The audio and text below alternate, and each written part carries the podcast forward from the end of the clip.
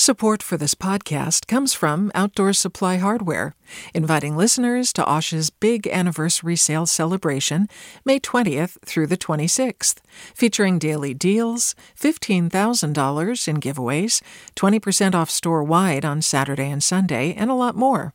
Learn more at OSH.com. From KQED. Good morning. This is the California Report. I'm Alex Hall in Fresno.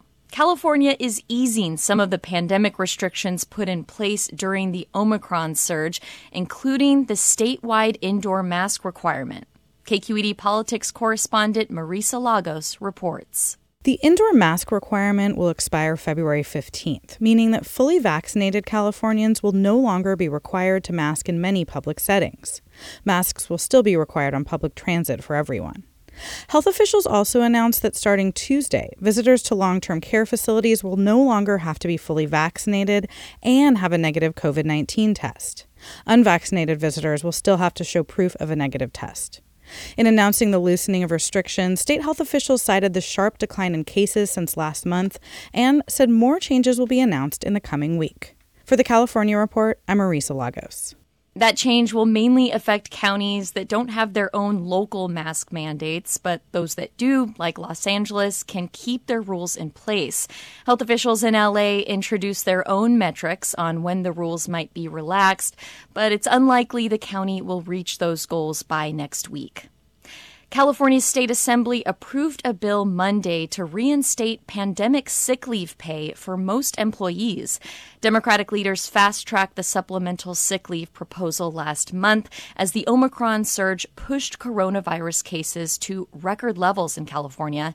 If the Senate passes the bill and Governor Newsom signs it, as expected, companies with more than 25 employees will have to pay for up to two weeks of extra sick leave for employees that test positive for COVID 19 or are taking care of someone who's sick with the virus.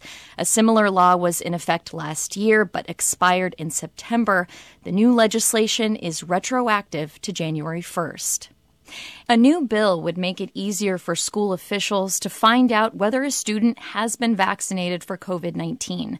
The bill, introduced by San Diego Assemblywoman Akilah Weber, would add COVID to the list of current required vaccines that are part of the California Immunization Registry. Right now, that registry includes vaccination status for chickenpox, measles, mumps, and rubella. Weber says she hopes this makes the process of keeping track of vaccinated students more streamlined for schools. So they're relying on parents giving out that information. I'm a parent, that's challenging. Um, to have to always look for the for the vaccines that, that my kids have gotten, um, and so to have it in a system already is one less thing that schools have to worry about, one less thing that parents have to worry about. Republican Assemblyman Kevin Kiley of Rocklin said the bill raises privacy concerns. In a statement, he called it an affront to parental rights that would be used to, quote, target students based on the medical choices made by their families.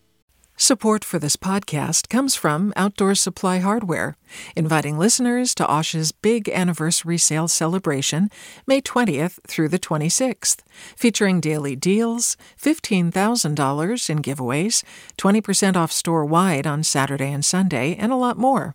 Learn more at OSH.com.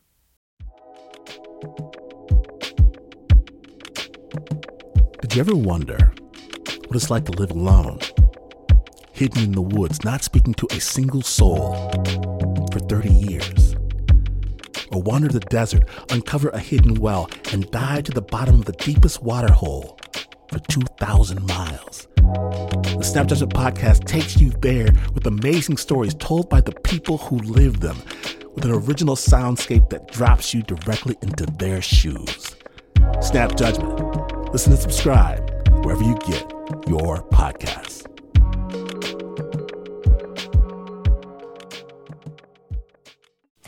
And the fallout continues for California State University Chancellor Joseph Castro after an investigation found that in a previous job, Castro failed to discipline a senior administrator following a series of workplace harassment complaints. Cap Radio Scott Rodd reports. Before he was chancellor of CSU, Castro was president of Fresno State University. One of his administrators faced at least a dozen misconduct complaints, according to a recent investigation by USA Today. The report found Castro paid the administrator a quarter million dollars, plus full retirement benefits, to quietly separate from the university. We absolutely have to investigate this immediately. Senator Connie Leyva is chair of the State Senate Education Committee. She says if the reporting is accurate, Castro should resign. It is just outrageous that men continue to do these things and the women get left hung out to dry. In a statement, Castro said he welcomes an investigation and recognizes the situation should have been handled better. For the California Report, I'm Scott Rodd in Sacramento. Republican State Senator Brian Dahle will announce his candidacy for governor this afternoon.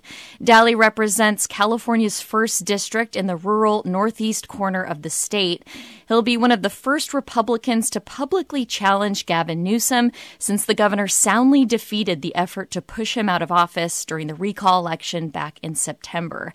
Dahle has been critical of Newsom from his handling of the pandemic to wildfires and climate change. Here he is speaking to Fox 40 television late last year about the governor's rules on masking indoors. Unfortunately, uh, the, since we've had the state of emergency, the legislature and the other branches of government have not been involved in uh, the process making. And the governor is using this as a bully pulpit and a dictatorship Dahle went on to say that he wears masks whenever he can't social distance, but he also believes there needs to be more freedom to allow people to make their own choices.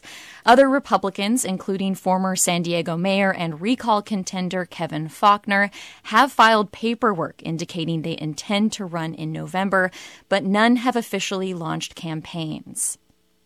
A recall campaign led by extreme conservative groups to remove a Shasta County supervisor has succeeded.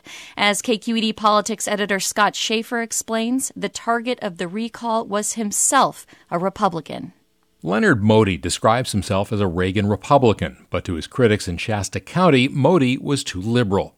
The recall was spearheaded by a local militia and supported by those opposed to mask and vaccine mandates, along with supporters of gun owner rights. As of yesterday, the effort to remove Moty from office was ahead with a 56% yes to 44% no vote. Just over 100 ballots are yet to be counted. The leading replacement candidate is president of a school district in Shasta County. He was endorsed by recall proponents and promised to support their goals, such as fighting mandates from Sacramento. The group behind the recall at times resorted to threats and intimidation of people who disagreed with them. Supervisor Moty calls them, quote, extremists, anarchists, and white supremacists who he said used lies and disinformation to remove him from office. For the California Report, I'm Scott Shafer. The city of LA has put a pause on impounding cars for unpaid parking tickets. The directive follows a lawsuit that could shake up how LA enforces parking. KCRW's Tara Atrian has more. In a memo, the City of LA has ordered all parking enforcement personnel to immediately stop seizing cars that have accumulated five or more unpaid parking tickets, at least for now. The temporary suspension comes as a Koreatown resident is suing the city for impounding her car, even though it was legally parked. The woman has dozens of unpaid tickets. According to her lawyer Donald W. Cook, a judge ruled last month that the city misinterprets federal and state laws to justify warrantless impounds. Just because state law says you can do it, that don't make it right. The city's attempt to dismiss the woman's suit failed, and the case will still go to court. The decision in that trial could reverberate across LA. Most of the people that the cities collect money from on like parking tickets tend to be people at the lower rungs of the social economic ladder. The city will still tow vehicles for other reasons, including for improper parking or presenting a traffic hazard. For the California Report, I'm Tara Atrion in Los Angeles. Officials in Woodside and San Mateo County have backed down from their plan to sidestep Senate Bill 9, the state's new housing law, over concern for local mountain lions. KQED's Rachel Myrow has more. The decision came just hours after Attorney General Rob Bonta sent a letter notifying the town he considered its memorandum a quote, deliberate and transparent attempt to avoid complying with SB 9. He continued, Do your part to increase the housing supply. If you don't, my office won't stand idly by. So now the wealthy suburb with a human population of 5,500 is accepting applications to densify its housing. The town statement says officials recently received guidance from the Department of Fish and wildlife that the entire town of Woodside cannot be considered mountain lion habitat. For the California Report, I'm Rachel Myrow. And a new California law will require schools to expand their mental health instruction. As KPCC's Robert Garrova reports, educators say it would have been a welcome mandate before the pandemic, and it's even more so now. Looking back on his high school days last decade in the San Gabriel Valley, stress was the only mental health topic that Matthew Dipp remembers his teachers ever mentioning. But Dipp does clearly remember his own struggles with mental health in his early teens. I was in the process of recognizing that I was queer, that I was gay, and not having the acceptance in my life and in my community to handle that realization. Dipp says he had really deep anxiety from feeling like he had to hide his identity from his family and others. One day, Dipp locked himself in his room, and his mom called 911 because she was worried he might hurt himself. Like six policemen came to our house. They kicked down my door. They handcuffed me. Dipp says experiencing two psychiatric holds as a teenager traumatized him, and it inspired him to take action. While attending UCLA and getting more involved with dance groups, Dipp helped start a nonprofit called Cypher now he visits schools all over LA County teaching kids about mental health. Here he is at one of his workshops. So, our mission is to destigmatize mental health through our urban dance workshops. And the way we do that is through one, increasing mental health literacy. People but Dipp still doesn't think schools are doing enough to teach kids about mental health. Hit TV shows, including Netflix's 13 Reasons Why and HBO's Euphoria, are taking up serious teen mental health issues. The other thing about depression is it kind of collapses time. You find your whole days blending together to create one endless and suffocating loop. So, why aren't California schools doing more to demystify depression and other common mental health struggles? That's slated to change thanks to the state's new mental health education law, which will expand mental health curriculum for schools across the state. The new law requires the State Department of Education by 2024 to come up with a program for junior and high schools that covers symptoms of anxiety and depression and defines serious mental illnesses such as schizophrenia and bipolar disorder. Adrienne Shilton is Director of Public Policy for the California Alliance, which supported the bill. Like the young people were coming to us saying this is desperately needed, we want this, and we need your help. Shilton says mental health education across the state varies widely from district to district. Part of the idea behind the new law is to provide some consistency and have mandated mental health instruction. While Shilton thinks it's a huge step in the right direction, she doesn't think the law goes far enough. For one, it only applies to schools that already have a dedicated health course. 40% of school districts don't teach health at all and won't be required to comply. Whittier Union High School District school psychologist Stephanie Murray says she would have liked the bill to include elementary schools too. If you can identify these things early before it becomes a crisis, that's just so much more beneficial and important. Murray says since the beginning of the pandemic, she's seen a rise in anxiety among kids who are stressed out about everything from getting the virus to its effect on their parents financially. She also says kids are learning about suicide at a very young age. Do you want them to hear it from a trusted adult, or do you want them to hear it from the media or from kids? Murray's push for education underscores alarming national statistics. In the first three quarters of 2021, Children's Hospital said ER visits for self injury and suicide attempts or ideation in children was at a 42% higher rate than during the same period in 2019 we have students that are still struggling. Reynaldo Vargas is a psychologist with the Downey Unified School District. Really letting students know where they can seek out the supports is going to be vital for them to start moving in the right direction. Vargas says his district currently runs grievance, anxiety, and depression groups for students. He's not sure yet what the new required mental health curriculum might look like at his schools. For its part, the LA Unified School District, which offers health courses, said in a statement that it's still reviewing the implications of the law and how it will impact existing curriculum offerings. For mental health advocate Matthew Dipp, the increased awareness can't come soon enough. I'm just like, wow, if I had had this younger, I think that would have just built such a foundation so that when I was experiencing those hard times, I could have navigated it a lot better. For the California Report, I'm Robert Garrova in Los Angeles. And that's the California Report for Tuesday, February 8th. We're a production of KQED Public Radio. I'm Alex Hall. Thanks for listening and have a great day.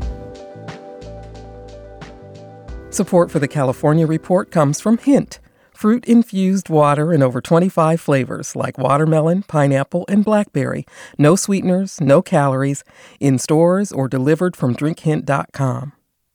The California Healthcare Foundation, working to build a more effective, compassionate, and just healthcare system on the web at chcf.org/health-equity. And Eric and Wendy Schmidt, whose philanthropy harnesses the power of people and science to create innovative solutions for a healthy environment, just societies, and opportunities for human achievement. Hi, it's Terry Gross, the host of Fresh Air. We bring you in depth, long form interviews with actors, directors, musicians, authors, journalists, and more. Listen to our Peabody Award winning Fresh Air podcast from WHYY and NPR. Did you ever wonder what it's like to live alone? hidden in the woods, not speaking to a single soul for 30 years. Or wander the desert, uncover a hidden well, and dive to the bottom of the deepest water hole for 2,000 miles. The Snap Judgment podcast takes you there with amazing stories told by the people who live them, with an original soundscape that drops you directly into their shoes. Snap Judgment. Listen and subscribe wherever you get your podcasts. Do you love learning about the San Francisco Bay Area? Its history, its people, its unique blend of cultures? Then you should check out the Bay Curious book. I'm Katrina Schwartz, editor and producer on the Bay Curious podcast, and I'm here to let you know that for the month of May, we've worked out a sweet deal for KQED podcast listeners. Right now, you can get the Bay Curious ebook for $1.99. That's right, $1.99. Just search for Bay Curious wherever you get your ebooks or find a link in our show notes. This offer does expire at the end of the month, though, so you'll want to act on it fast. Happy reading!